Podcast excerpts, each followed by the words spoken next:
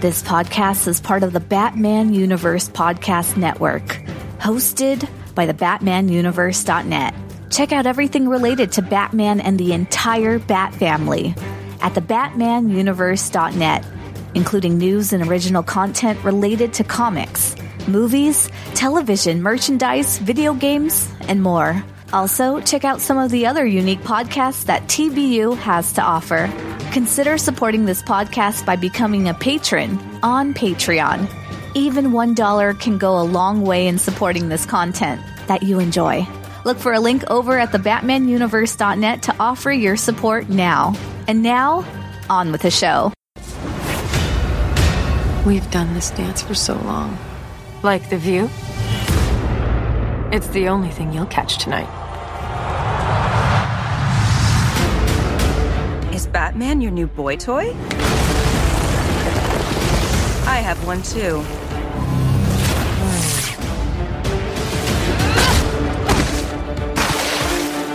None of this is my fault. He made me control Superman. What's his name? He calls himself Hush. The events of the past months reach as high as Superman and as low as the Joker. All were set into motion by Hush.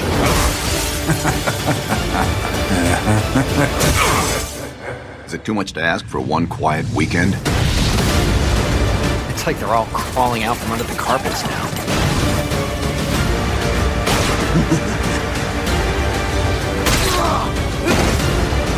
Hush knows. He's been one step ahead of me the whole time. Tick tock, trails going cold. This just gets better and better.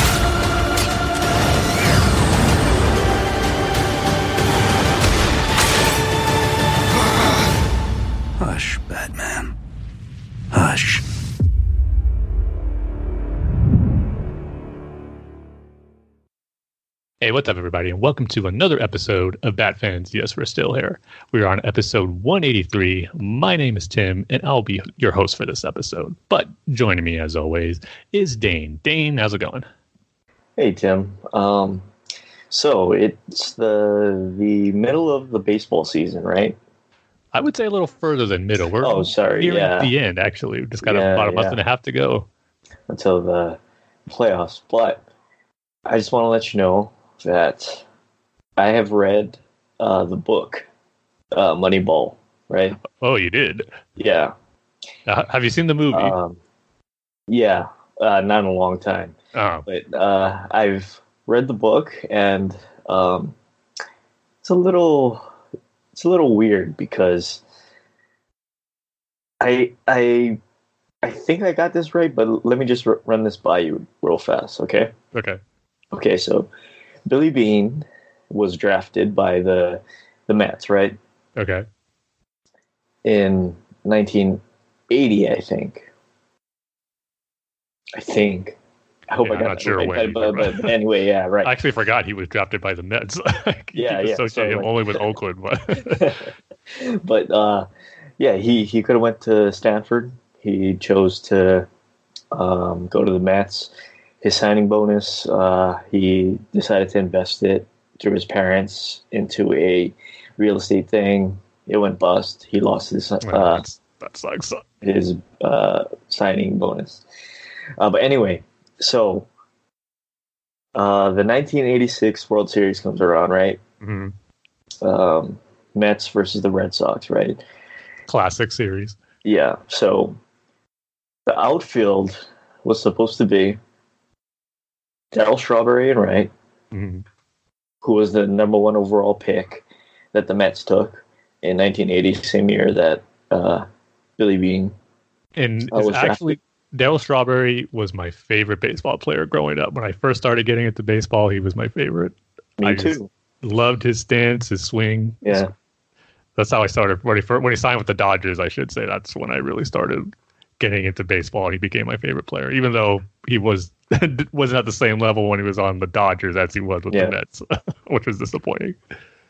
Yeah, right. So, so Darryl Strawberry was supposed to be in right.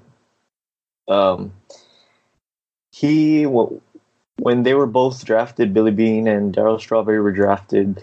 Uh, Strawberry was was was sent down to the rookie ball, while Billy Beane was sent to um, sent with the college players to play with the college players because they thought he was more mature than he was. But as we all know, that didn't work out. Uh, so it took him a little longer to get to the major leagues, right?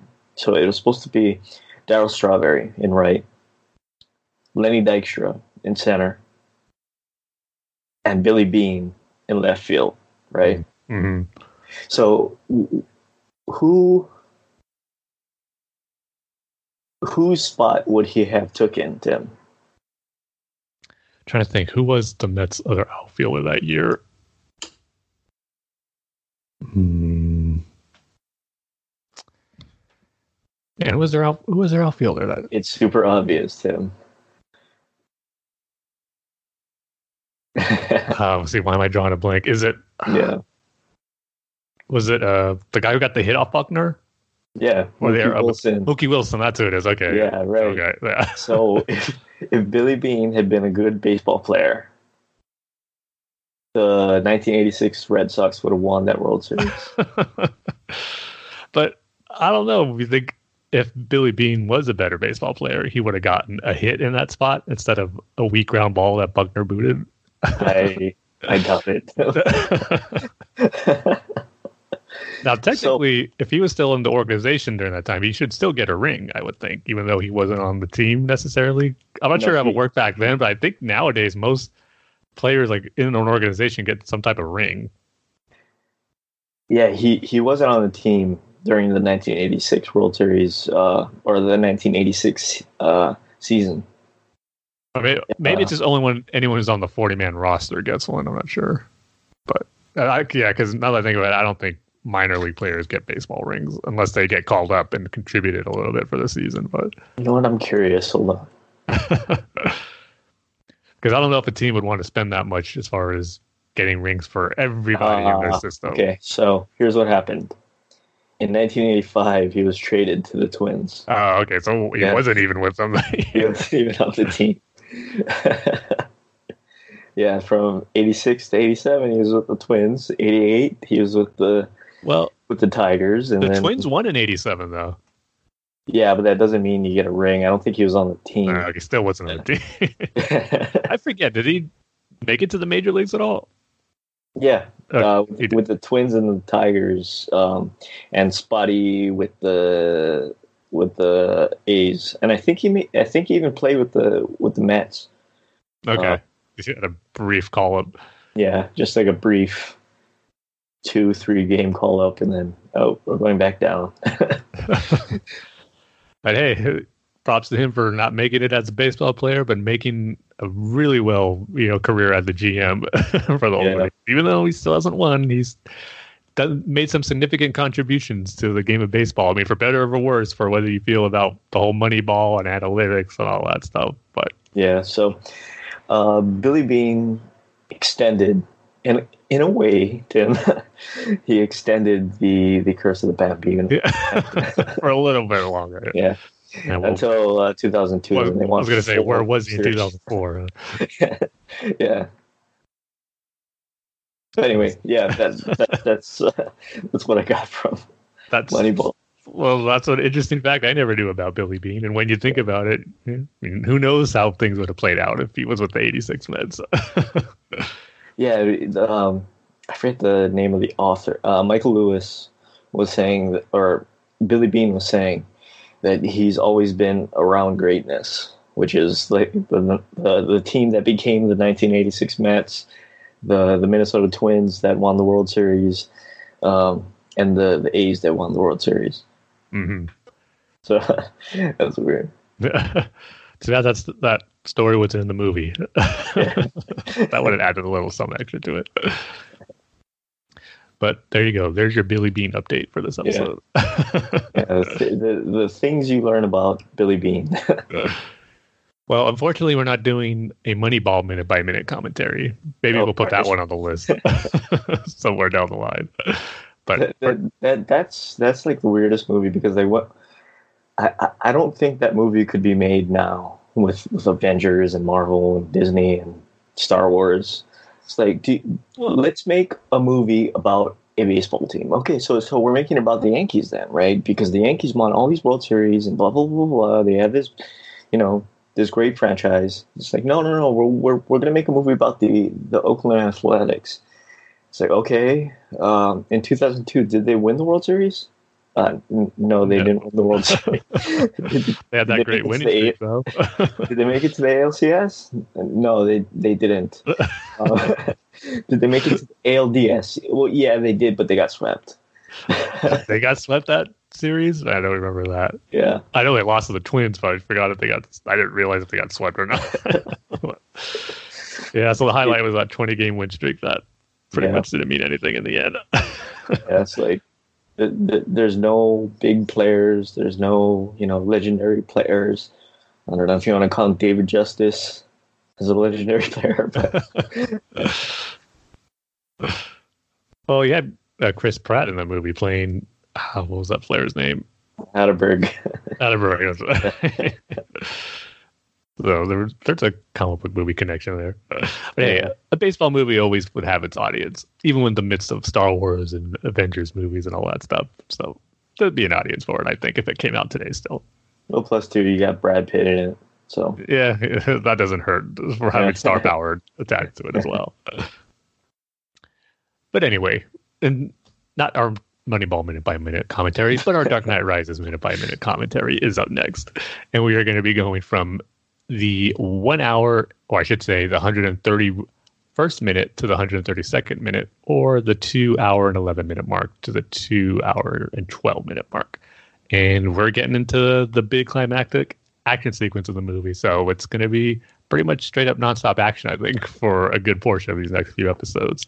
So to see all this great action, you know, you got to get the best media formats as possible to watch it. So grab your VHS tape, your Betamax tape, your Laserdisc, your DVD, your HD DVD, your VCD, your film projector, your Blockbuster video membership card, your Netflix physical media disc, and the greatest of all, your DVD to, or I should say, your VHS to DVD converter device that you use on your PC. The best way to watch this stuff. So, this is why Chris Nolan filmed this end sequence in IMAX, so you can watch it on your VHS to DVD converter. so, if you got that ready to go, I'll give the countdown. Are you ready, Dane?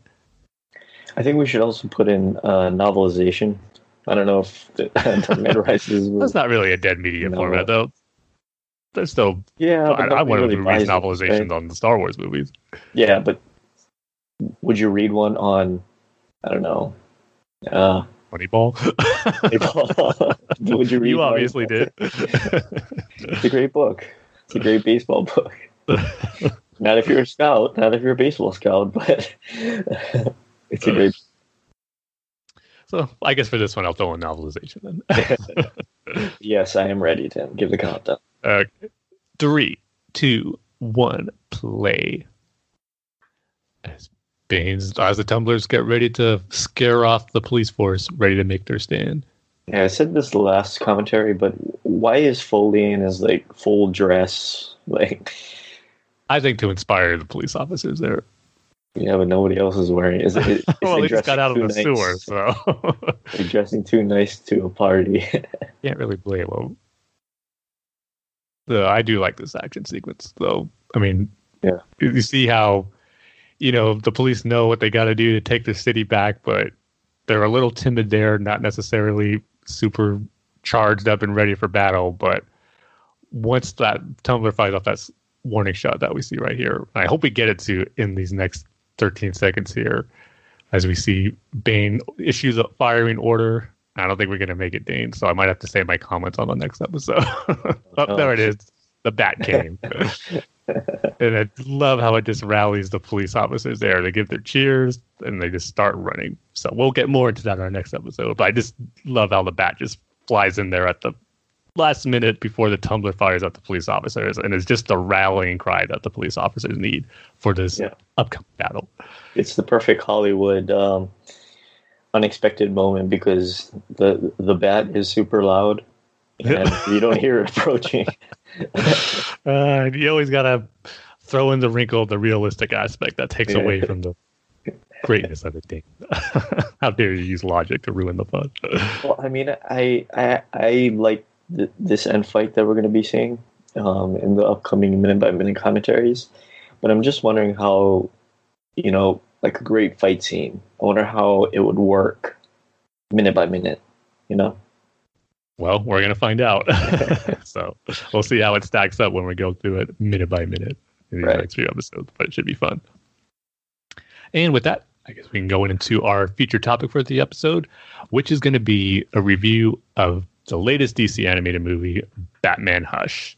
And before I begin, I'm going to throw the spoiler warning out there because there's some major spoilers and events that happen in this movie that are really different from the comics. So if you don't want to find out until you see the movie, you might want to hold off on listening to this uh, review. But or unless you don't plan on watching the movie, you don't care, you just want to know what happens in it, then by all means continue to listen. But I will be going into full blown spoilers about this review for Batman Hush, and probably pretty early on too. So the spoiler warning is in effect. So you guys knew how excited just I was to get an animated adaptation of Hush. And I've said this before, Hush, I don't high, hold it in as high regard as one of the greatest Batman stories ever, as I know some fans do. It's a very fun and cool Batman stories to read. I had a great time reading it, but there was some aspects of it that you know weren't the greatest in my opinion, and I'll get to that in the review for the movie. But I still wanted to see an adaptation of it because there's a lot of great moments in that comic that I think would make for a really cool animated movie. And when the reactions from the premiere at Comic Con came out, um, it was kind of mixed because there were some big changes made to the story that um, you know, a lot of people didn't know how to feel about it. Some flat out didn't like it, and some actually thought it was a change for the better. So I was curious to see what that change was going to be and how it would affect my enjoyment of the movie. So right off the bat, I'll go ahead and say I really, really like this movie, and with the changes and all. But I can understand how someone might not like it because of the change, because it's a pretty big, significant change to the story of Hush. And I'll go ahead and just start with that because it's something that will no doubt come up throughout this review. So, um, again, spoiler warning if you don't want to know what it is, I might want to hold off on this part right here. But the big change to the story is that Thomas Elliot was not Hush in the movie. He's in it, but he didn't end up being the villain Hush. It ended up being the Riddler. And it actually worked really well in the movie, I thought. And I wouldn't say it was something that was a necessary change, but I understand why they did it. And over the course of telling this story through a movie, I think it worked for the better. Because one of my complaints about the Hush comic was that it was, I mean, I haven't read it in a while, so I actually went into the movie, you know, I kind of wanted to go into the movie just uh, to watch it without having just read the comic because even though I know the basic plots and certain moments from Hush, uh, it's probably something I would probably have to revisit to get to remember the full aspects and moments of the story. So I was going into this movie with I don't want to say a clean slate because obviously I read the story before, but it's been a while and I knew I wasn't going to remember everything from the comics. So it was almost like seeing certain moments for the first time. And then uh, I kind of flipped through the story, the graphic novels I have after I saw it to see, you know, what stuff they did adapt that I didn't necessarily remember and how accurate it was. And I think they did a pretty good job of following the flow of the basic comics of the story that was in the comic. But anyway, uh, one of my issues about the comic story was that there were so many red herrings about who was Hush. It's Harvey Dent. No, it's Jason Todd. But actually, Jason Todd was Clayface. It just kept throwing you for a loop. I felt just for the sake of throwing you for a loop. And it kind of got a little tiring by the time we get to the end.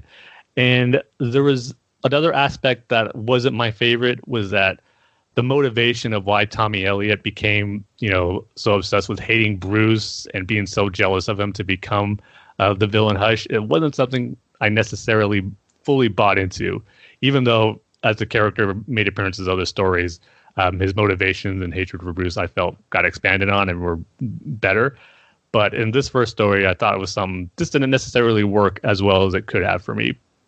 So with this movie making the Riddler be Hush, it just made sense because at the end of the comic story, we knew that Riddler was the one actually behind Hush in that story as well.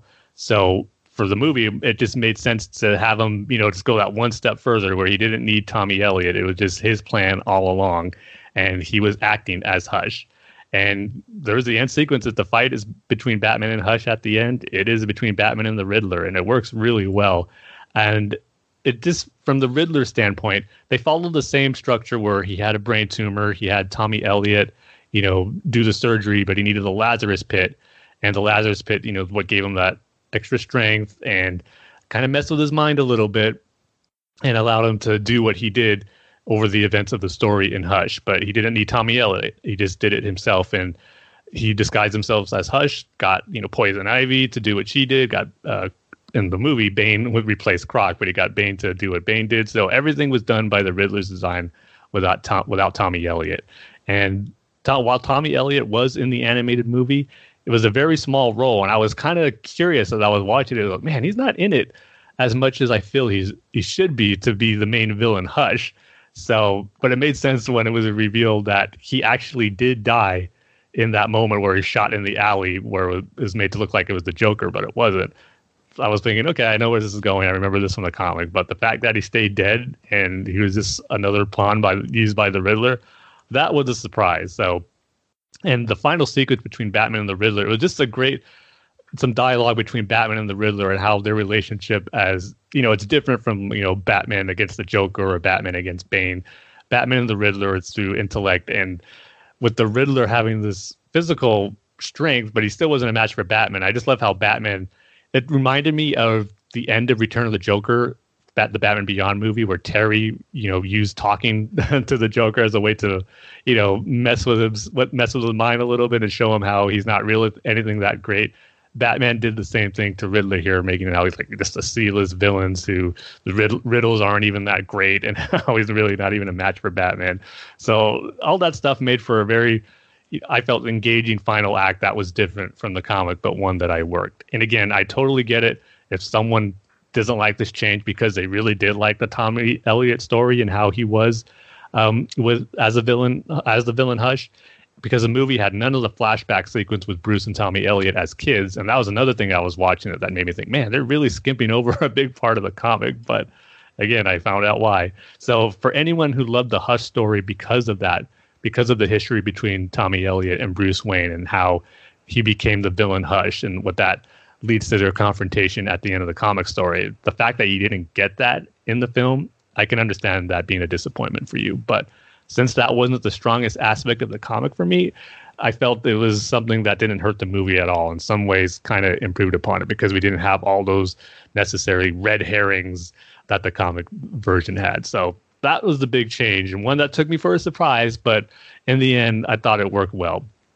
But over the course of the movie, they did a great job of adapting the stuff that they did keep intact from the comic. The flow of the movie is pretty faithful to at least the first half of the comic of how that story flows, with Batman going up rescuing the child who was captured by Bane in the movie, but it was Croc in the comic, and then him getting involved with Catwoman.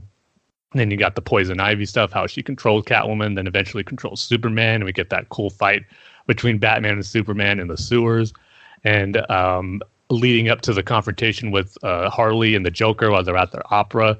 That stuff was handled great. I mean, some of that stuff was pretty much pulled right off the page from the comic and then brought to life in animation, and particularly the Joker sequence.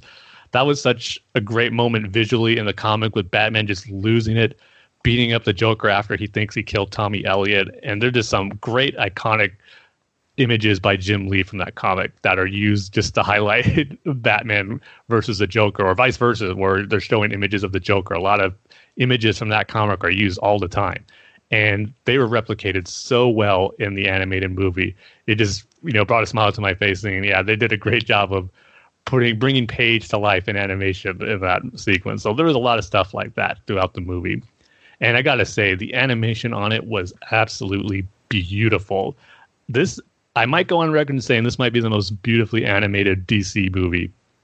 The style they did, it still has that look and animation art style that the DC Universe animated movies have, but th- they threw in that little Jim Lee aesthetic and a, even a little anime influence I felt in there too, and it just looked great. Batman looked absolutely fantastic in so many shots. I love the new suit he had, where it's the classic blue instead of the black, and especially in that Joker sequence I was talking about. There's just a lot of great, cool images of or shots of Batman in that sequence, and just throughout the movie, the choreography of the fights was animated beautifully. It was just so well done.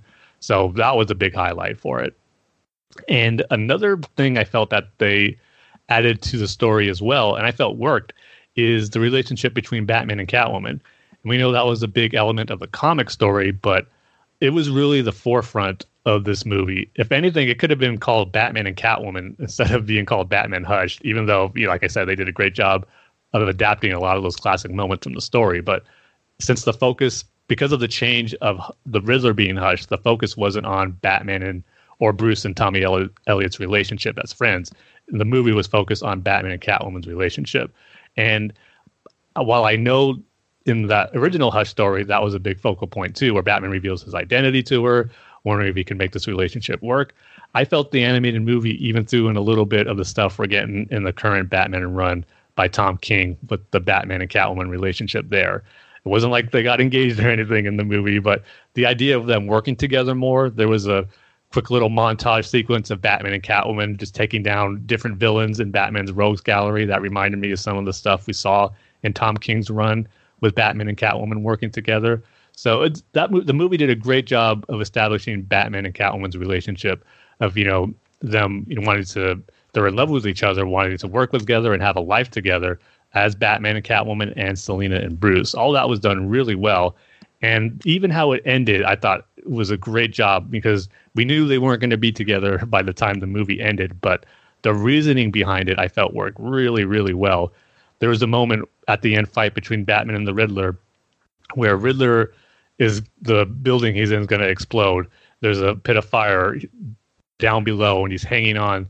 You know, there's this catwalk that they were fighting on. It's collapsing. He's hanging on. If Batman has him, if he lets go, he's going to die.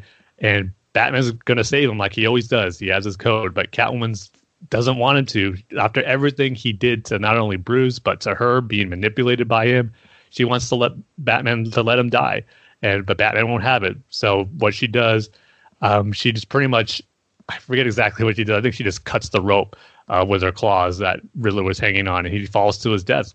Catwoman kills her, and because of that, Catwoman, you would think, because this is how I like to flip things around. Usually, when Batman and Catwoman's relationship doesn't work, it's because Batman knows he can't be with Catwoman because she won't change her ways. She'll always be a criminal, and he'll always be on the side for justice. But in this one, it's actually Catwoman who leaves Batman because she can't deal with the fact that he'll never break his code, even in certain in- instances where maybe it's the right thing to do, and a lot of people would be better off because of it. And the fact that he'll never change that aspect of the way he fights crime and just the way he goes about his life as Batman, she can't be with him because of that. And I just felt that was a nice way to do things and to change it up a little bit to show it from her pers- her perspective of how she feels and the values that she has that is different from Batman's. So it was just a different way to end the relationship on that I wasn't quite expecting.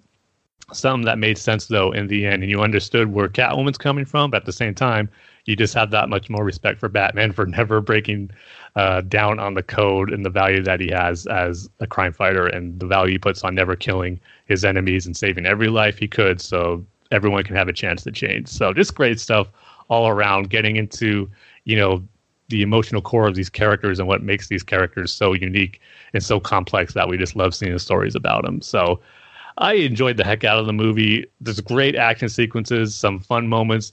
Uh, Dick and Dam- Damian has a little cameo, but it's a great one. Dick's and Bruce's dialogue and banter they have together is always great to see in these movies. So just a lot of great stuff all around. So in my book, I felt it's a very good adaptation of Batman Hush, despite the big change of the Riddler being Hush and not Tommy Elliott. And again, if I can totally understand how some fans might not like the movie because of that, totally get it. But for me, it wasn't a deal breaker. Everything else in the movie worked so well, and that change worked in the story. So overall, I'm going to give this one a four out of five. Just a lot of stuff to love about it.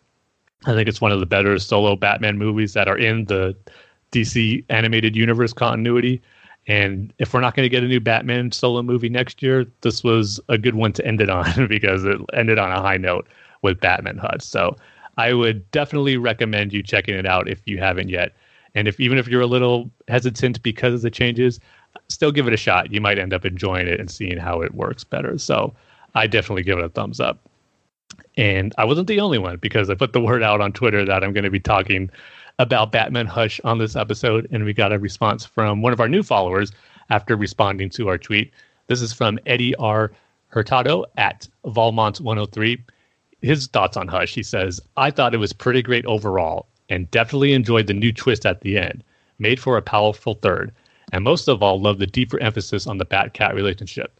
Shout out for Damian's cameo as well.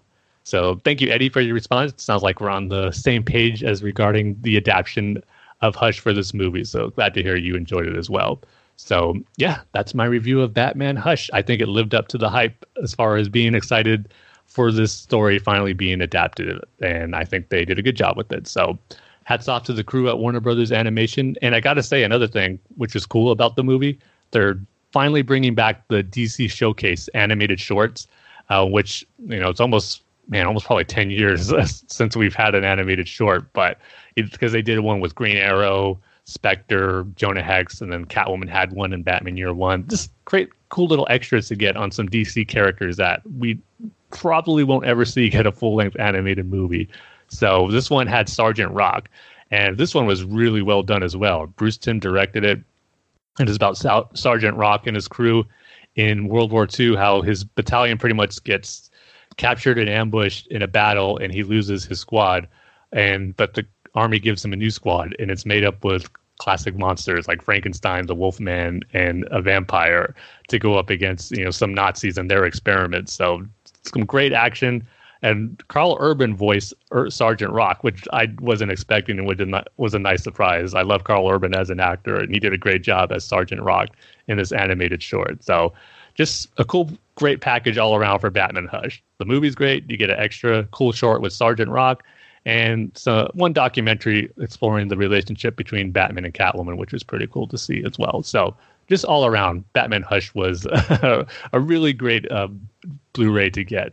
So if you're interested, I definitely recommend it. Did you see um, Karl Urban in The Boys? no, Amazon? but I've heard great yeah. things about that show, and it's making me want to check it out because I never really heard of it. I knew it was yeah. based off a comic story, but wasn't really on my radar. But now I want to check it out. Yeah, it's really good. Yeah, you think it lives up to the hype?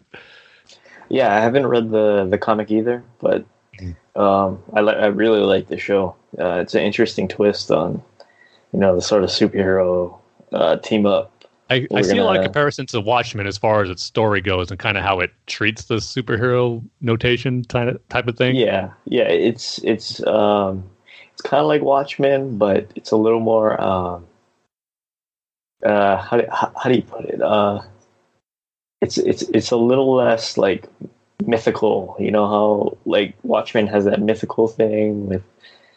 Um, uh, it's it's really hard to describe. Part of me wants to say is it like more grounded, but yet I know there's superheroes with powers. Yeah, grounded, grounded. Sorry, it's a, it's a little more grounded. Yeah, the, yeah, the superheroes have powers, and like, you know, you you have your Superman and Wonder Woman stand in, and mm. Aquaman, and you know, Flash, but um, yeah, it's it's a little more grounded and realistic rather than you know, like Watchmen.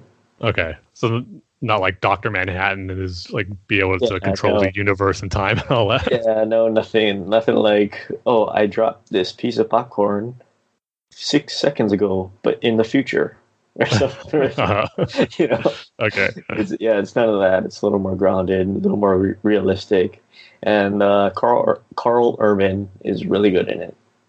So putting on a Scottish accent for some. Oh, really? Man, Karl Urban's pretty much great at everything I've seen him in obviously yeah. first saw him in Lord of the Rings as Éomer. Then with Dread, he was great in that, and fantastic as Bones in the Star Trek series. So, how old was he in um, Lord of the Rings? Had to be probably mid twenties, something like that. Because how old is he now? Somewhere in his forties, probably. Yeah, I have no. You know what? something that you probably look up. Do you ever? Did you ever see the show Almost Human? It was on Fox. I think like between like around 2014, 2015. It was Almost only Human. it only lasted one season, but it was, it was set in the future. He was a police officer who worked who their partners were actually like cyborgs and robots. But and his like partner was kind of Yeah, I, I think I remember it. No, was it it was, it was a little bit. It definitely had a Blade Runner influence to it. it was on Fox. Yeah, uh, Yeah. it was actually a pretty good series. It- this- his character and his partner were really great. So, and something that I felt really nice if a show lasted longer. But like I said, I only got one season. Okay, so he was born in 1972. He's 47 now. Uh, and Lord of the Rings was in 2002. Yeah, Two Towers was yeah. That was, was his first. one. 2002. Okay, so he Yeah. was They had to be in his 30. thirties. Yeah, wow. Hmm. well, he's You definitely. see, I, I I could have swore he was in his early 40s right now. And Yeah, I would- He must have been in his 20s in Lord of the he Rings. but- definitely doesn't look his age. That's for sure. he's Definitely looks young. Yeah. Oh, he's from New Zealand. I thought he's from Australia. Yeah, I'm trying to. We have the definitely have that thick New Zealand accent. Well, I mean, I can't tell the difference between a New Zealand accent and a. Oh, really? Australian I could. accent. Oh, you can? I, think you can uh, easily tell the difference, but Was it like more British or something? not with Karl Urban, obviously. But Yeah. so yeah, we need to get Karl Urban and more stuff. Glad he's jumping into the superhero genre more with the boys and voicing Sergeant Rock. So that, that's good to Yeah, see. he's been in like fantasy. He's been in. Well, he was on. He he, he was in Dread. That's a That's, comic. yeah, Um, he he he's got the fantasy with with uh, Lord of the Rings, got sci-fi. Yeah. video game movie because he was in Doom. he was. Yeah, I didn't know that. yeah the the the Rock one. Yeah, Yeah. I, wonder if that's something he wished wasn't on his resume, or he just had a good time with it. it doesn't matter. I'm sure he doesn't care. Yeah. He's done plenty of other great stuff. Yeah, he was in Thor. Yeah, he was in Thor Ragnarok. Man, that's another one I forgot he's in. So he's well versed in the comic book genre. He's done a lot of roles. he played Skurge, which Skurge. was the villain Hela's like right hand man. He's like her enforcer type of thing, or type of character. He was funny in that too, but sadly got killed off. But could have been nice to see him again in the next Thor movie we're gonna get. Same thing with uh, Zachary Levi, right?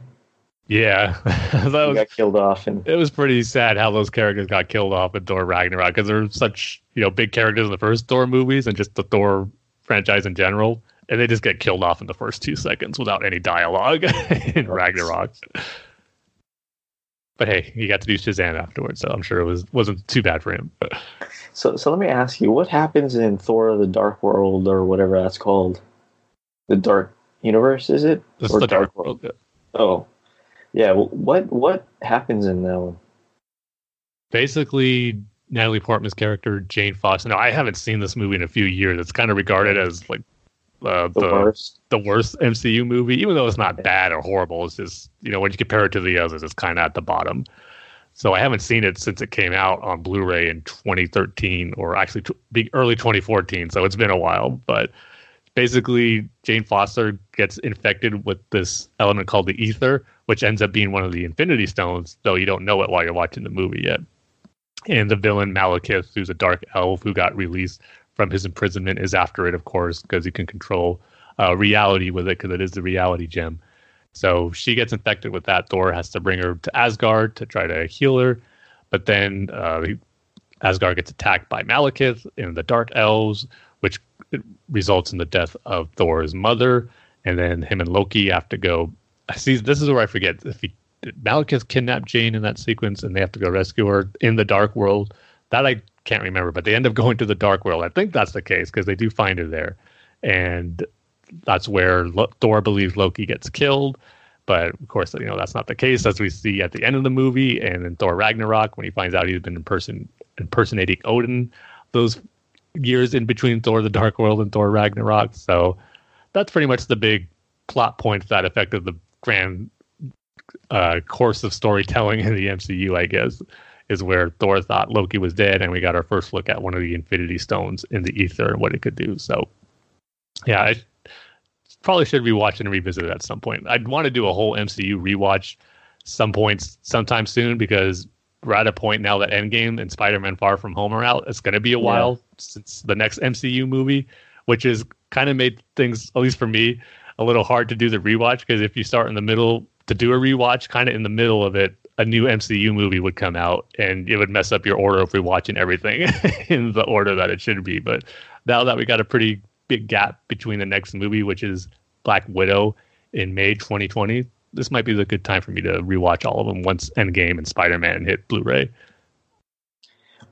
What happened to Stellan uh, Skarsgård's character?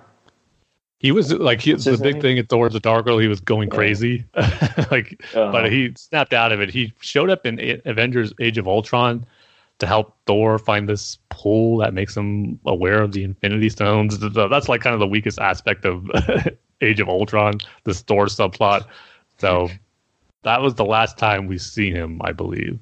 So What's I'm not sure if he's going to show up again. What's his name in uh, Thor? Erik Selvig. Oh. Doesn't ring a bell.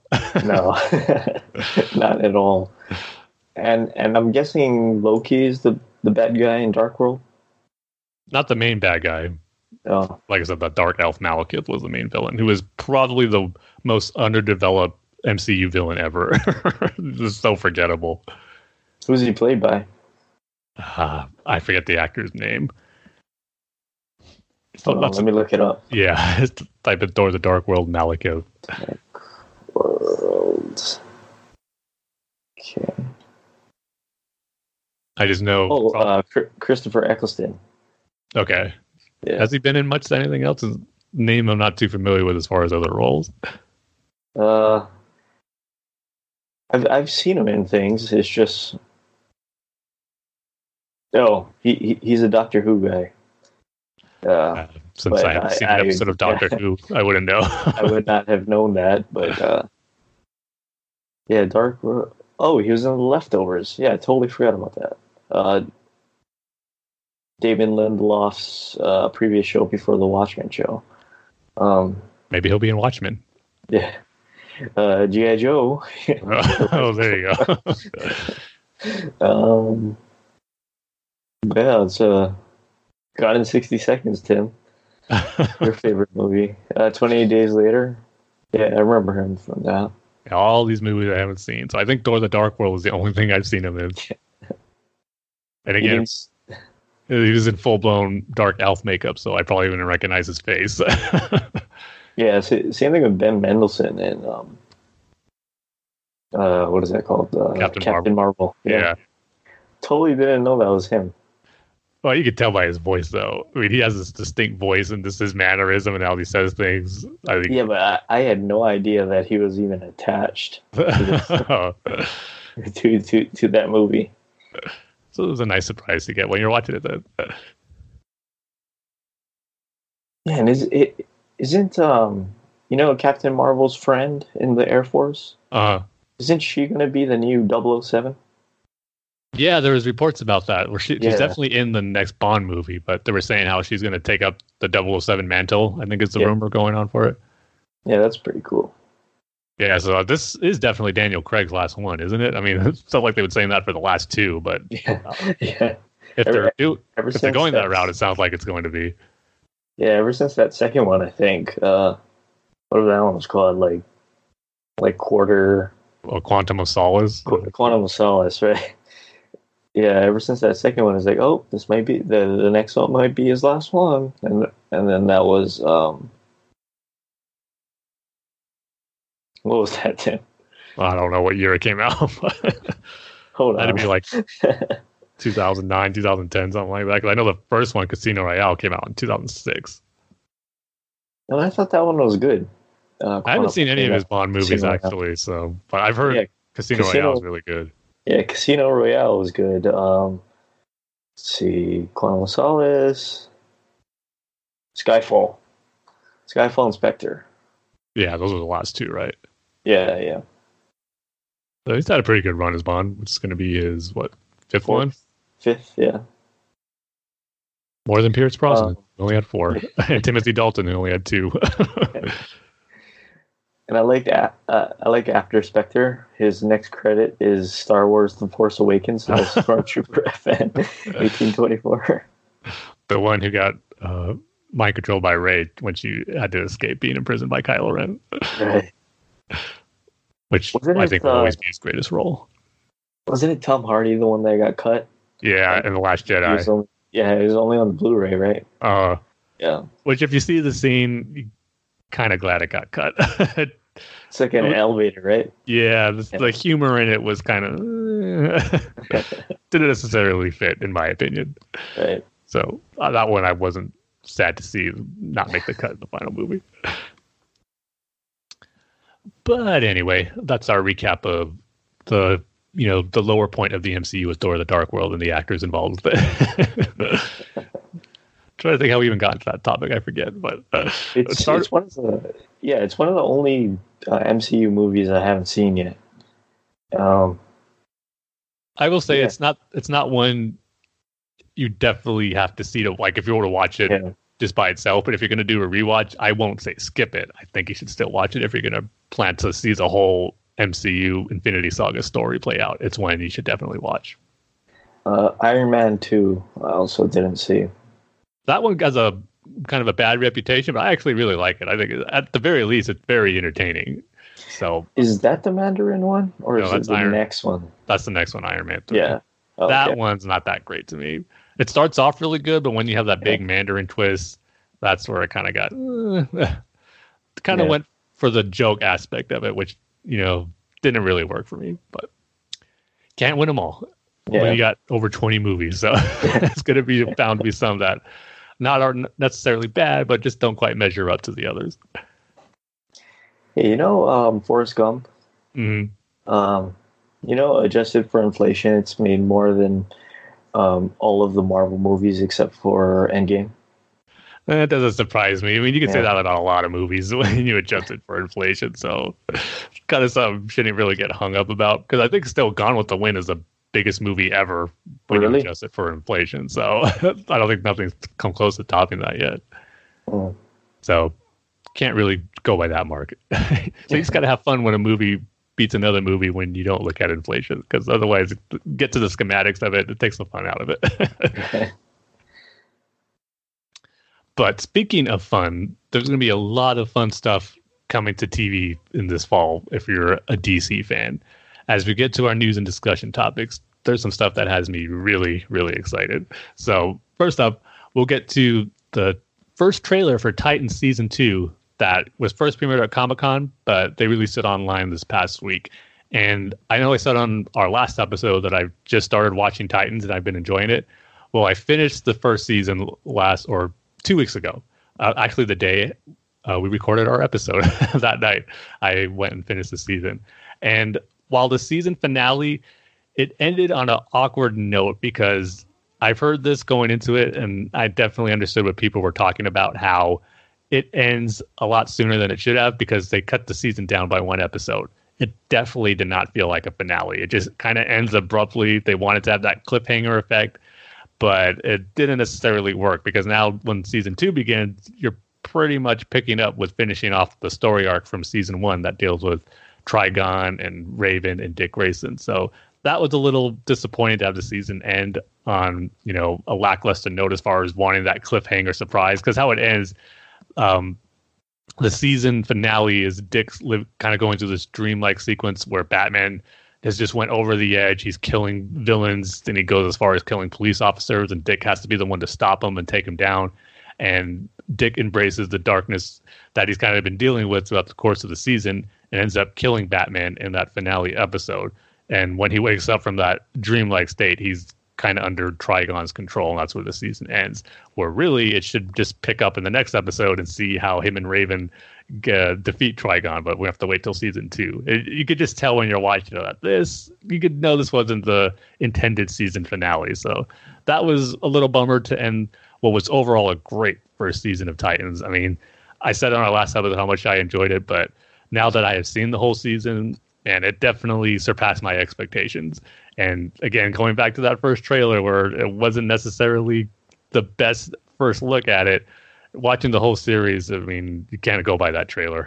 you just got to watch the series and see it for yourself. And you know, I'm sure not everyone's going to love it, but for me, just as a hardcore DC fan and just the Batman franchise in particular with Robin, there has not been a better translation of the character in live action yet. I know there's not hasn't been too many adaptations, but this is the best you're going to get with Dick Grayson and Jason Todd. And I said on our last episode how much I enjoyed their interactions together in the episode that focused on them. But just the dynamic between the Titans themselves when you throw in Raven and Dick's relationship as Dick is becoming that parental figure to her, kind of like how Bruce was to him, but still struggling not to be like Bruce and not be as dark as him. So just great stuff with both Raven and Dick's character arcs. Then he's in Starfire and Beast Boy that, you know, were good portrayals of them also. Just a lot of great stuff about Titans. And the thing I really loved about it, I'm not sure if I said this when I was talking about on our last episode, but I just love how this is an established DC universe already. All the big characters you would expect exist in it. I mean, you might not see them, but they're there. You hear name drops of Wonder Woman, of Superman, of Lex Luthor, and you know Batman, obviously just I love how it's an established universe and they're not tippy toeing around not mentioning the big characters like we've seen on other uh, DC superheroes uh, in the past. So I just love how they're embracing the universe and it's just building on it. And then after Titans, I watched Doom Patrol. I actually just finished that season last night. And man, what a I heard it was a unique, wacky comic book show like none other. And that it was exactly that but man, did I love it. it did a great job of balancing the crazy, wacky humor. It's kind of Deadpool esque a little bit. It breaks the fourth wall. There's some crude humor here and there, but man, the character drama and the uh, character arcs that all the main characters have in it was so engaging and so well done. I loved pretty much every character in this Robot Man, uh, Negative Man, and Crazy Jane, Elastigirl, the main core of the Doom Patrol were just I'm not too familiar with the story. I've only known them from you know the probably my uh, biggest exposure to them was the Brave and the Bold episode, The Last Patrol, which was fantastic. And so getting fully immersed in these characters throughout the series, which is great. You just really get connected with them and just seeing how this dysfunctional group of characters come together and work together.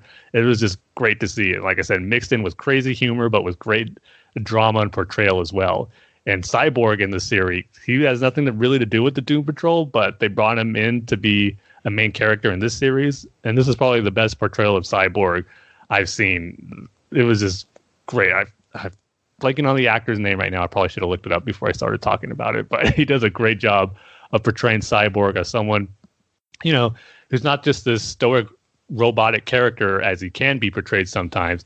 You know, but he, you know, there's a lot of personality to him, but yet he still struggles between that, you know, trying to be more human than machine aspect and being worried that the machine part of him is going to take over. And this great, you know, family drama with between uh, Vic and his father Silas, as far as you know, how to go about uh, Vic being cyborg and being a hero and how to be a hero and uh, working with the technology that is in his body now. So just great stuff all around with these characters. But I was really impressed with what they did with Cyborg here as well. So I highly recommend Doom Patrol and glad to see that's getting a second season with Titans. So I was supposed to be talking about the season two trailer, but I went off about season one of both shows. that just shows how much I've enjoyed um, the both series. But in regards to Titans season two, um, yeah, this trailer it made me think, man, I'm glad I caught up with the series because I cannot wait for season two to begin.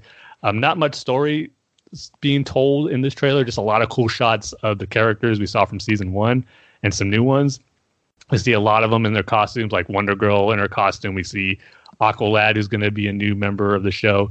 Robin, of course, obviously back, both Jason and Dick. Hawk and Dove. We get our first glimpse of Superboy, who is going to be great to see join the team. And the biggest thing, of course, that, or the two biggest, I should say, which is going to be the big draws of season two, Deathstroke, who we got a glimpse of his suit at the end. And it's still not the best looking look at his costume because he's still kind of in the shadows and in the dark. It's a dark lit room that he's making his uh, presence known in in this trailer. But it definitely looks like they're taking heavy inspiration from his classic comic look, and I think it's going to look cool when we finally see it see it in motion and in better lighting and how it looks uh, fully on display. So I can't wait to see how Deathstroke is going to be involved with this series. A lot of his children that uh, we know about from classic Titan stories are going to be in the series as well.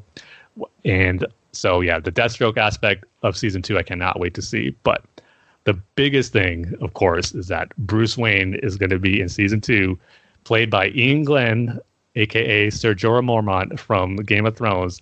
And we got our first look and bit of dialogue from him as Bruce. And this is the one thing that just being a big Game of Thrones fans that might take a little bit of getting used to because in the one clip they had of him talking to Dick in the trailer, it just felt like I was hearing Jorah talk to Daenerys or someone else in Game of Thrones. He's not doing much to change his, you know, I guess his characteristics that we saw in Game of Thrones as Jorah. I mean, again, it's just a few bits of dialogue here and just seconds of footage we saw of him, but I just couldn't help but think, oh, that's Ser Jorah talking to Dick Grayson, not Bruce Wayne talking to Dick Grayson. So that might not be a problem for anyone who hasn't seen Game of Thrones, and this will be the first exposure to Iain Glen. But for someone who's been watching Game of Thrones just in these last few years, it's going to be hard not to separate the two when I watch it. But I'm hoping there'll be some stuff where it, you know he'll change up, I guess, his personality or acting the acting as Bruce Wayne and make it different than what we saw in Game of Thrones as Jorah. So, um, not necessarily concerned about it, but I just couldn't help but feel that way when I saw that part in the trailer where I'm hoping I'll be able to separate the two. And he gives a performance here that makes me feel like I'm watching Bruce Wayne and not Jorah Mormont. But we'll see if I couldn't help but feel that way when I saw the trailer. But regardless, I'm just super excited for season two to begin after just finishing season one. It's going to start on September 6th and I'm just getting fully invested in this DC Universe app TV show universe because with Titans and Doom Patrol being in the same universe, and like how I said, they're really going full blown into the DC lore, which is great. They're not afraid to really go into the mythology of these DC characters and its history, which is what we love about it. And if these shows continue on with further seasons and more series can be developed set in the same universe, I think this has the potential to be the best live action shared DC universe. It has that potential because, like I said, they're embracing everything about DC, and they're doing a great job portraying the characters that they have developed on these TV shows already. And we know there's so much more they can bring in to grow this universe even further, and that's what I'm hopeful about. So, um, yeah, excited about both Titans and Doom Patrol season two and just looking forward to watching them now that I got the DC app. This is what I was waiting for. All the times of me complaining how it wasn't on the Xbox because I wanted to experience these TV shows on my TV and enjoy them. How you know the best way quality quality possible. Now they're they're being streamed in 4K, and it's more than lived up to the wait I had for the app to be available on the Xbox. I loved both shows so much. So yeah, I'm excited. Yeah, and you're correct. Um, so adjusting for inflation. right, you're going way back to that topic. Because I can't, I can't believe it. Um, so adjusted for inflation, Gone with the Gone with the Wind made three point seven billion dollars. There you go. See, that's that's crazy. Yeah. Um, so technically, you should always look look at that as the biggest movie of all time. um, but uh, I'm, I'm glad to see that uh, Endgame passed Avatar. Yeah, finally a superhero movie has that title. yeah, but, it's not going to be Star Wars. Let's have it be a comic book movie. By uh, three three million dollars, it passed. hey, even if it's by the slimmest of margins, it still has that title. Yeah, um, so it's Avengers, Endgame, um, Avatar, Titanic, Star Wars, The Force, Force Awakens. Awakens. Yeah. Force Awakens came close, but yeah. now people are uh, saying, well, what if you know they decides to re-release Avatar before the sequels, and that will probably bump it back up into first yeah. place. and then they could re-release Avengers, and they'll bump it back that to first place. So it might be a back and forth for these next few years or so. But uh, adjusted for inflation, uh, A New Hope made three billion dollars. Well, that's second after Gone with the Wind. Yeah. No, no, that's uh, fourth. Oh, so what's after Gone with the Wind? Uh, Avatar and Titanic. oh, really? Still? Yeah. When, when I that- was, uh, I was hoping Star Wars was still ahead of those. yeah, three point two bill billion for Avatar, and three point zero nine nine for Titanic, and Star Wars is at three point zero six one. Uh, we release a New Hope then. Let's get another special edition out in theaters. But continuing on with the DC TV theme here, probably the coolest news to come out since our last episode, and maybe just the coolest news we've ever talked about on this podcast.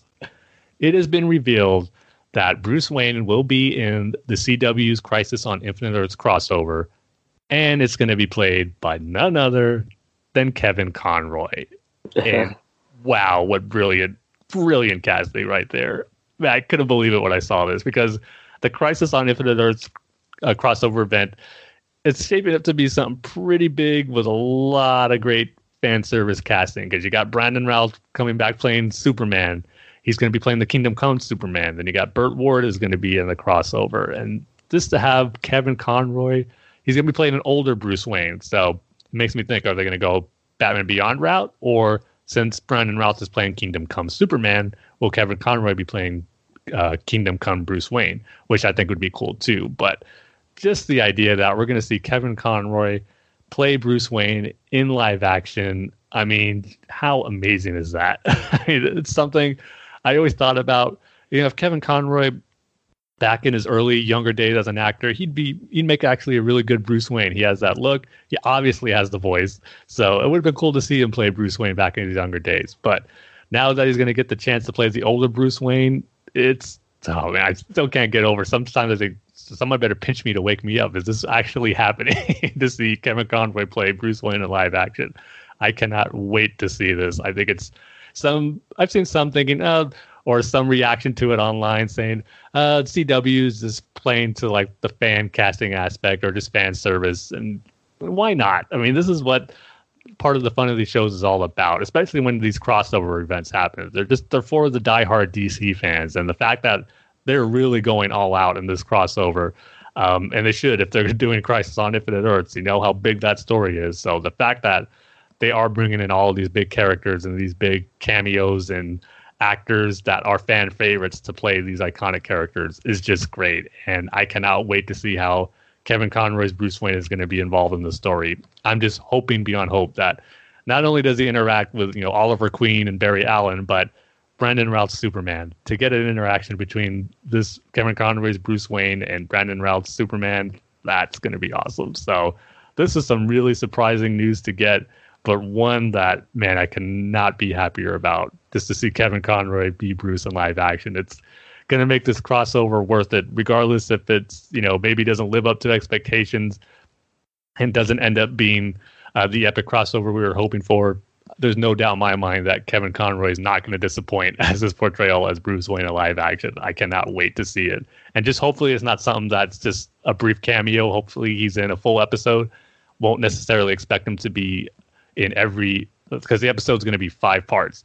And so I don't expect him to be in every one of them, but if he plays a significant role in at least one, then that would be great. So yeah, just this crossover just keeps getting better and better, and I can't wait to see it. And we know it's Arrow's last season, and I think the final episode is probably going to tie into Crisis on Infinite Earths. And what a way to go out, going out on this big event where you're bringing in all of these DC characters played by classic actors. This is going to be awesome.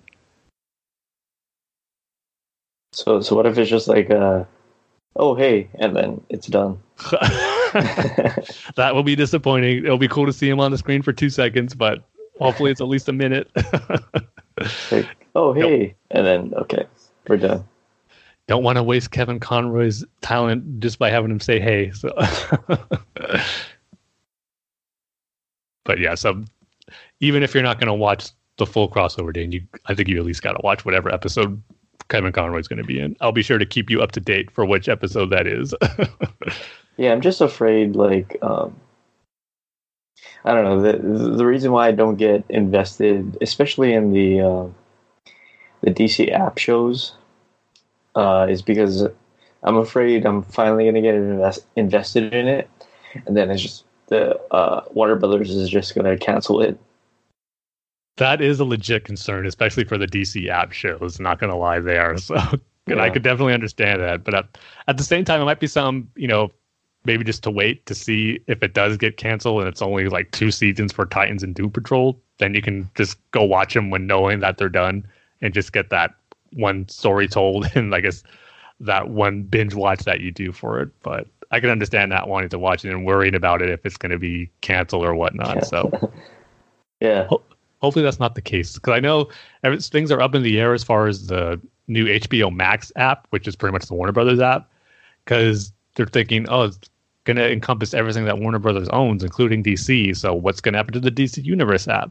But for right now, it looks like it's going to stay. They said Doom Patrol season two was going to premiere on both, so we'll see how long that lasts. Part of me thinks eventually the DC Universe, the DC Universe app will just merge into the HBO Max app, and everything will be on there. But for right now, we still got the DC Universe app. And with what happened with Swamp Thing, I mean, that's obviously a legit concern to have about these shows. So, but thankfully, it hasn't happened with Titans and Doom Patrol just yet. yeah. Like before the show even premieres, they cancel it. Yeah, that was just such a lame way to do it. I mean, I talk about Doom from the start. I mean, uh, just losing the excitement for it. It was such a bummer for fans who were, were super hyped for Swamp Thing because I know there was a lot of them. Yeah, and people said it was really good. But I think it just ended last week, and people are saying you can kind of tell that it was cut short and didn't end on the way it probably should have ended, Of which is a shame. yeah, of course. Um, I'm just wondering, like, was it really the tax thing that canceled that show, or Uh, I, it was probably a multitude of things. I think the Yeah. uncertainty of the DC Universe app and the HBO Max app, I'm sure that played a role in it too. Maybe. Yeah. So I don't know. why? a shame. yeah, why did they? I don't know. It's like, why did they release it if they're just going to take it back? you know, Yeah, it was and do something different. It kind of just showed like they, they didn't know what they were doing like with this. So, Right. Yeah, they maybe maybe progressed on it a little too far than they should have as far as putting these shows in production when realistically it wasn't going to work out. But Yeah. yeah, it's a bummer. So sorry to all the watch or the Swamp Thing fans out there who were really excited about the show and knew it wasn't going to last even before it premiered. That Yeah, it makes me wonder about um, uh, Watchmen. Is it is it going to be a thing where, kind of like Netflix and Daredevil, and all those Marvel shows, where they're going to you do can kind of say that with any? TV show, really. I mean, you never know.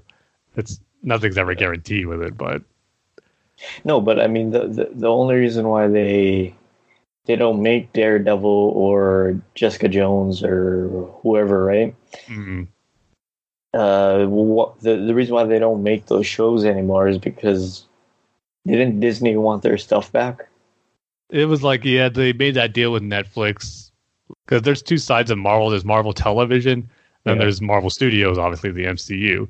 Right. And being how successful the MCU is, I think Disney kind of realized they shouldn't be splitting up these characters into these kind of two separate divisions. Even though the Marvel Television tried to connect the TV shows to the MCUs, the movie never recognized them as stories that were in canon. And obviously, stuff's being contradicted now with um, Mahershala Ali playing, you know, Blade now when he was the main villain in Luke Cage season one. That's obviously going to be a little thorn in the continuity side of things, but they just figured, you know, it doesn't make sense, I guess, to do that anymore. So, Right. which is why the TV shows coming to Disney Plus are being made by Marvel Studios and not Marvel Television. So, I don't, not sure how much more you're going to see on the live action front from Marvel Television. That's not connected to the MCU, but looks like for the foreseeable future, everything's going to be connected to uh, the DC or the Disney Plus app, and is going to be made by Marvel Studios for their their TV shows go. So, in the end, it'll be for the best. But even though Daredevil was great, it was a shame to see that not get a fourth season. But Right. And hopefully, Marvel Studios will use the character again. And it would be nice if they use the same actors because Charlie Cox and Vincent D'Onofrio are just perfect as Daredevil and Kingpin, and you'd hate to see. It's kind of be hard to see someone else in the role now after how great they were in both those roles as Kingpin and Daredevil. Yeah, but at least were, weren't you saying something about HBO Max and like how the shows are going to be on HBO Max? Just Doom Patrol right now. It's going to be on both. Oh, okay, never mind. I was going to say at least at least it's owned by a company that is under Warner Brothers, but I guess not. Well, yeah, it is, but they're still deciding to have two separate things. so it is still under by all by Warner Brothers eventually, but they're just not having it on the same platform right now, which I think eventually will be the case. I think everything is going to be on one HBO Max. This might take a little bit, so but we'll see. But with that, that's. Oh, I'm sorry. Go ahead. No, I was, I was just going to say, why don't they just make a Warner Brothers channel? Well, that's what HBO Max is, is supposed to be. right. it's just not. They're using the HBO name, but uh, like I said, I think if they were to do it over, they'd hold back on the DC Universe app and just put all the DC stuff on HBO Max. And I think they're slowly going to transition it into that. And it's going to start with Doom Patrol. So I think eventually we'll see everything on there. It just might take a few years. Yeah. And then I'll sign up for HBO Max for sure. But with that, that's our news and discussion topics. It was all DC TV based, but there's a lot of great stuff on the horizon, like I mentioned, and I can't wait to see it. But with that, we'll go ahead and move on to our comic book reviews. And for this episode, we're going to be covering Batman Last Night on Earth number two, Batman number 76, and Batman TMNT 3 number four. And as always, got to throw out the spoiler warning before we get into it because I'll be talking about all the stuff that transpires in these issues. So if you haven't read your books yet, you might want to hold off on listening to that aspect of the show. But once you read them, come back and hear what it had to say on these three issues I'll be discussing today. And for our rating scale, Dane, what do you think it should be for this one? Okay, so our rating scale should be um, outcomes of World Series games that Billy Beane could have played a part in. that that sounds good. Probably more than you would think from what you said told me at the beginning. All right. So first up will be Batman Last Night on Earth number two, which is um, I just found out actually it's going to be a, only a three issue series, so we only got one more to go. And this is, of course, Scott Snyder and Greg Capullo's supposedly last story of their Batman arc that they began so long ago. And we were kind of mixed on the first issue, Dane, when that came out. We thought it started off good with a pretty cool concept, but then just went to, totally something different when it went to that post-apocalyptic world and everything in the DC right. world is flipped on its head. And this issue was kind of more of that because it started off with another intriguing aspect where you just don't know where it fits into the grand scheme of theme in the story because it starts off with Batman confront, confronting Joe Chill in his apartment, questioning him because in the beginning where we saw that kid that Bruce saw in Crime Alley and end up getting shot in, um, he says his DNA suggests that it, that child is Joe Chill's son. And Joe Chill reveals that he knows who Batman is, and this will be the last case Batman ever has to try and solve. So you get that, and it kind of makes you think, oh, this is an intriguing way to explore Batman and Joe Chill's relationship. But then, hey, Tim, can, can I interrupt you real quick? Go ahead. I, I, I don't know what's going to come next, but can we just stop it with the Joe Chill thing, trying to connect him more into the Batman story? Yeah, I I totally agree with you there. Yeah, I mean it's it's it's a great concept if it's simple, right? Mm-hmm. Yeah, not not connected to I don't know, the Joker, not connected to oh, that uh, Joe Chill's kid is the new blah blah blah, right? Mm-hmm. Yeah, I totally agree. Just yeah. it works best when Bruce's parents are just m- murdered by a random mugging. Yeah, of course we know it's Joe Chill, and sometimes you know it's played off that he was a hitman or he you know just someone who needed money, like we saw in Batman Begins, and that's fine because it just adds, I think, less adds more to why Batman or why Bruce does what he does as Batman. It's just a random mugging that he, you know, couldn't stop, and that happens all the time. And Batman tries to make that his main focus on his war on crime, not a personal vendetta. And of course, you know, sometimes revenge plays in a role in Bat Bruce wanting to do what he does, but it's really since because it was a random mugging, that really is why he has his war on crime and why he b- believes he should try to, or how he feels that what happened to him should happen to nobody else, and he's going to try to prevent that because it was so random and not a big connection to you know Bruce's history or whatnot. So I agree with you. Less is more when it comes to Joe Chill as the murderer of Bruce's parents.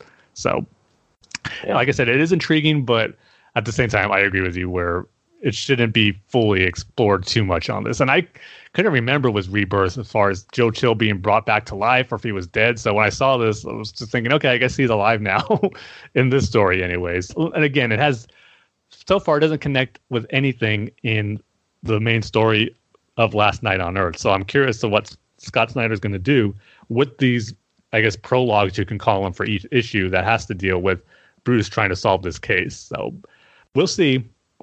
But as the story continues, you know, it's Bruce and the head of the Joker and this lantern looking for is trying to find Superman.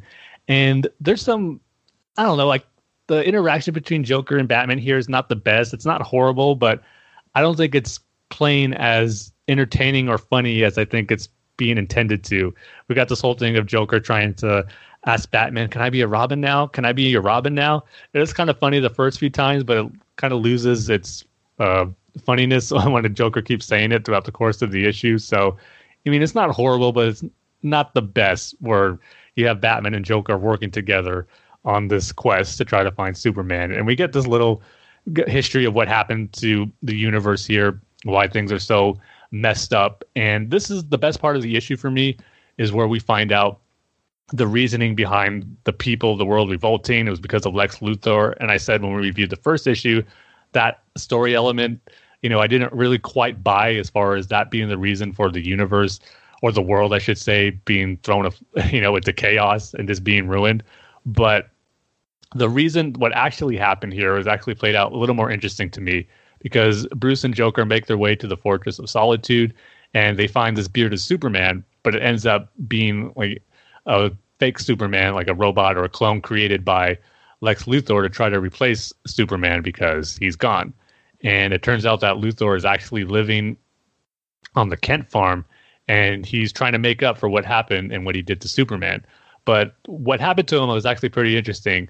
It started off where Lex Luthor wanted to have a debate with Superman, a public debate where both of them would debate the nature of good versus evil to the world. Everyone will see it.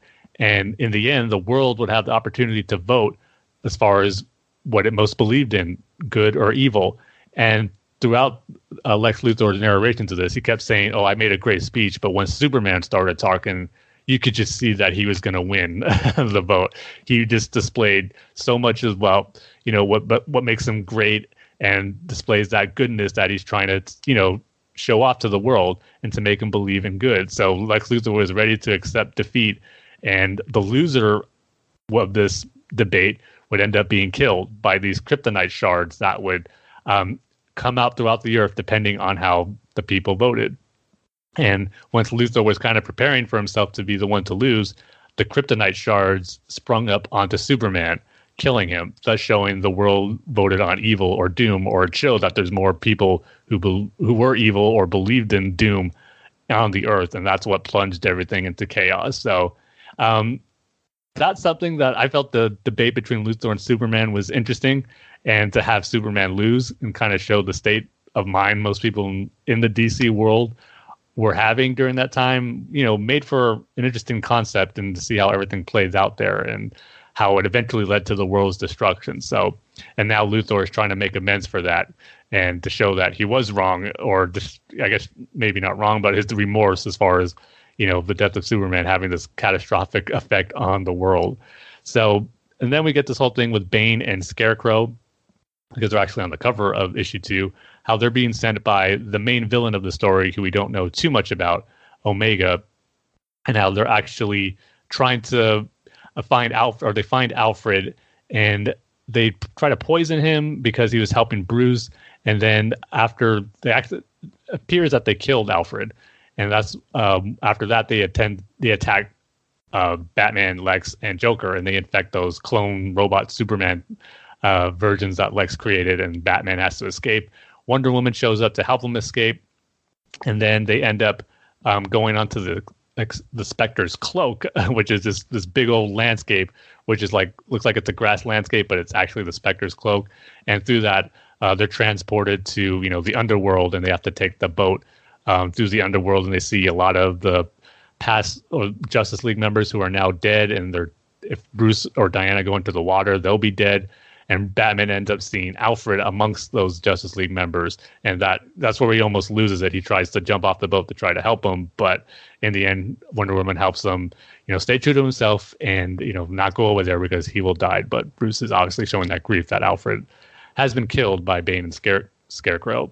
So they make their way out of there and they're trying to infiltrate Gotham, but Gotham is you know under lockdown. Looks like it's under martial law by Omega. You see these troops, and we end up seeing that it's actually the Court of Owls are there, and they get confronted by a bunch of Talons, and it gets revealed that their main leader is Dick Grayson. But he doesn't necessarily seem to be evil here or like turn to someone who's bad. He is surprised to see uh, Batman and Wonder Woman here, but we'll see what role he ends up playing in this story.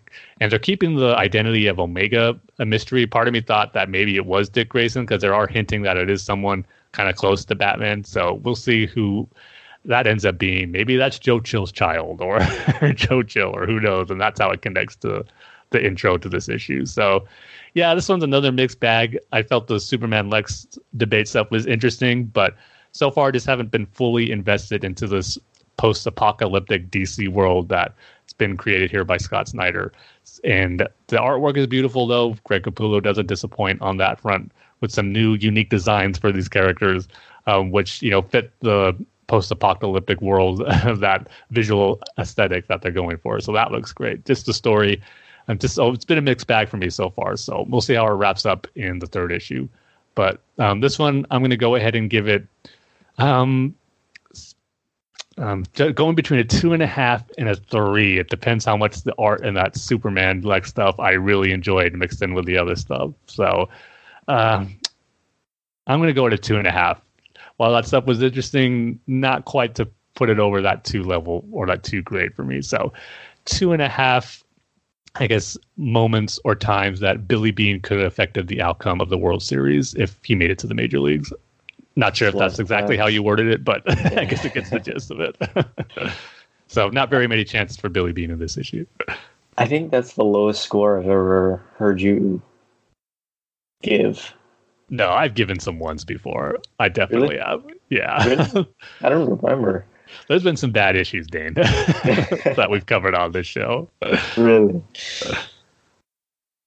The, uh, the one that sticks to mind or comes to mind the most, uh, what was it? The last issue of Nightwing of the New 52.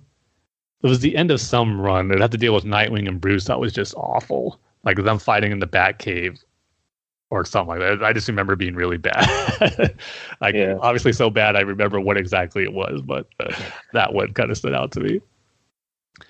But next up we have Batman number 76, which is part 2 of City of Bane. And this one kind of similar to Last Night at Earth. It's and it hasn't gotten going for me yet.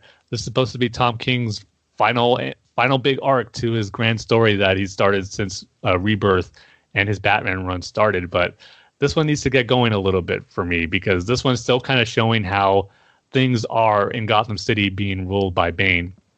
And we just see different circumstances with different villains and heroes while Batman is unconscious and being nursed back to health by Catwoman because as we saw in the last issue, Catwoman found him while he's out in the snowy mountains uh, being beat up and stabbed by these muggers and Catwoman's there to bring him back to Gotham and nurse him back to health. But then we see other heroes trying to make their way into Gotham and to do what they can to help it, but they get taken out by Gotham Girl. We see her take out Captain Atom pretty easily without him putting up much of a fight.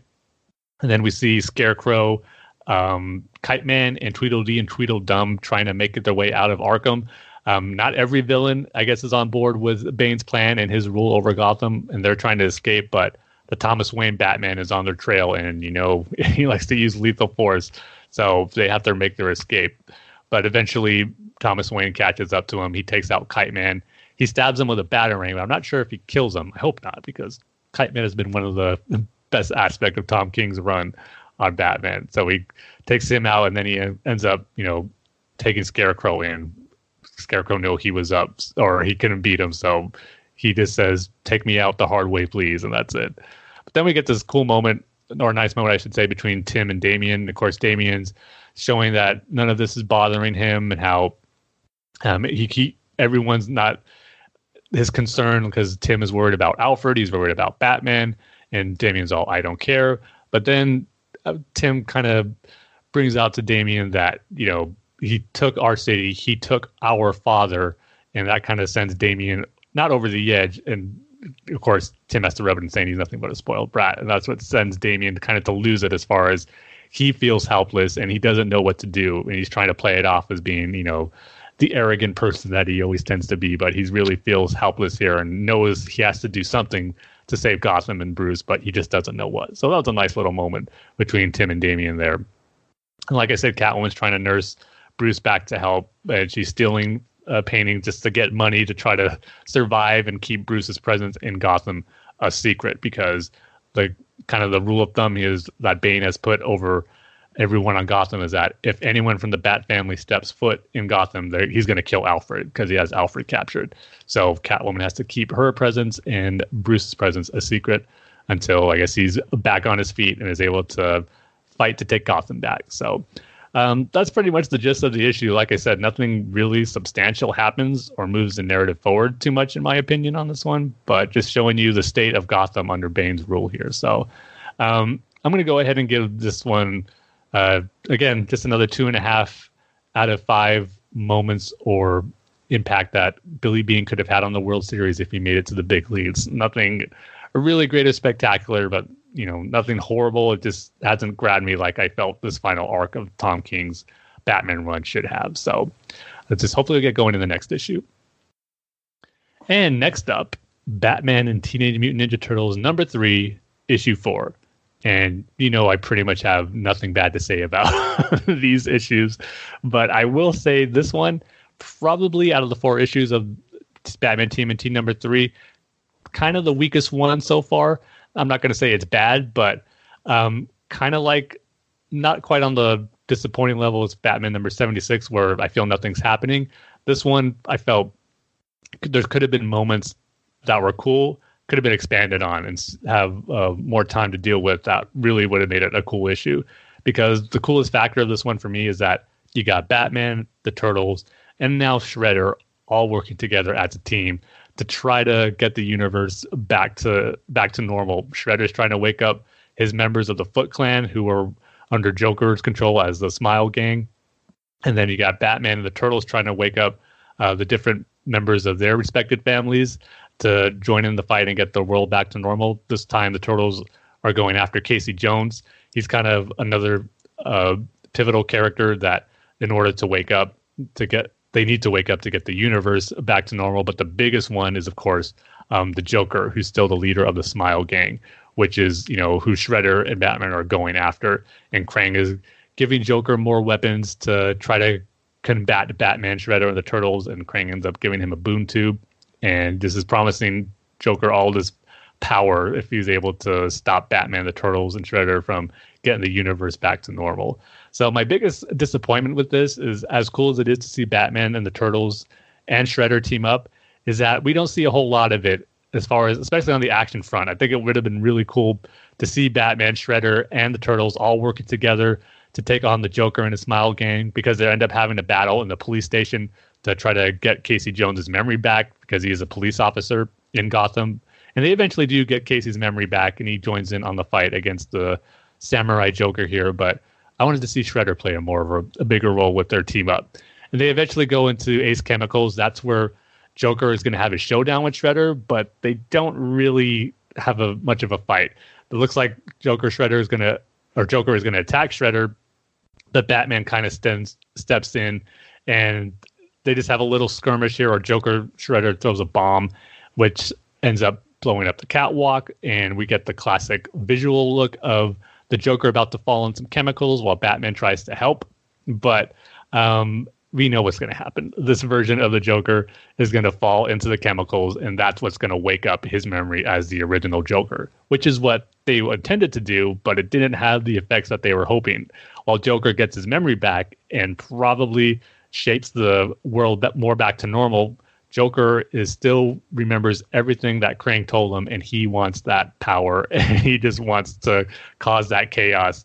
Still, that he knows he can with the boom tube that Krang gave him, and he summons uh, these robotic parademons. It looks like, or just these robot creatures created by Krang. And now Joker's probably gonna be more of a threat, uh, just as normal Joker instead of the samurai Shredder Joker as the leader of the Smile Gang. It's just classic Joker, but still very deadly with this power that he has now. So, and with the memories that he has, as far as both being uh, the normal Joker and his time as the Shredder Joker. So, uh, we'll see how the story continues here after this issue and how they deal with Sh- Joker and Krang. And hopefully, we get more of the Batman Shredder Turtles team up dynamic because I really want to see more of that because it's just so cool to see in this story. So, um, like I said, um, not a bad issue, but the weakest one so far out of the four that we got of Batman TMNT number three. So I'm going to give this one a three out of, or three moments or outcomes that Billy Beane could have had on the World Series if he made it to the big leagues out of five. So three is the highest on this episode. Only three chances Billy Beane got. That's the highest, unfortunately. So maybe things will pick up on our next episode with some issues that hopefully have better scores. But this is the highest one for this one. It's kind of a lot, too.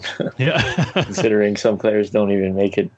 you know, that's a very good point, Dan. You should be thankful for those three chances. right.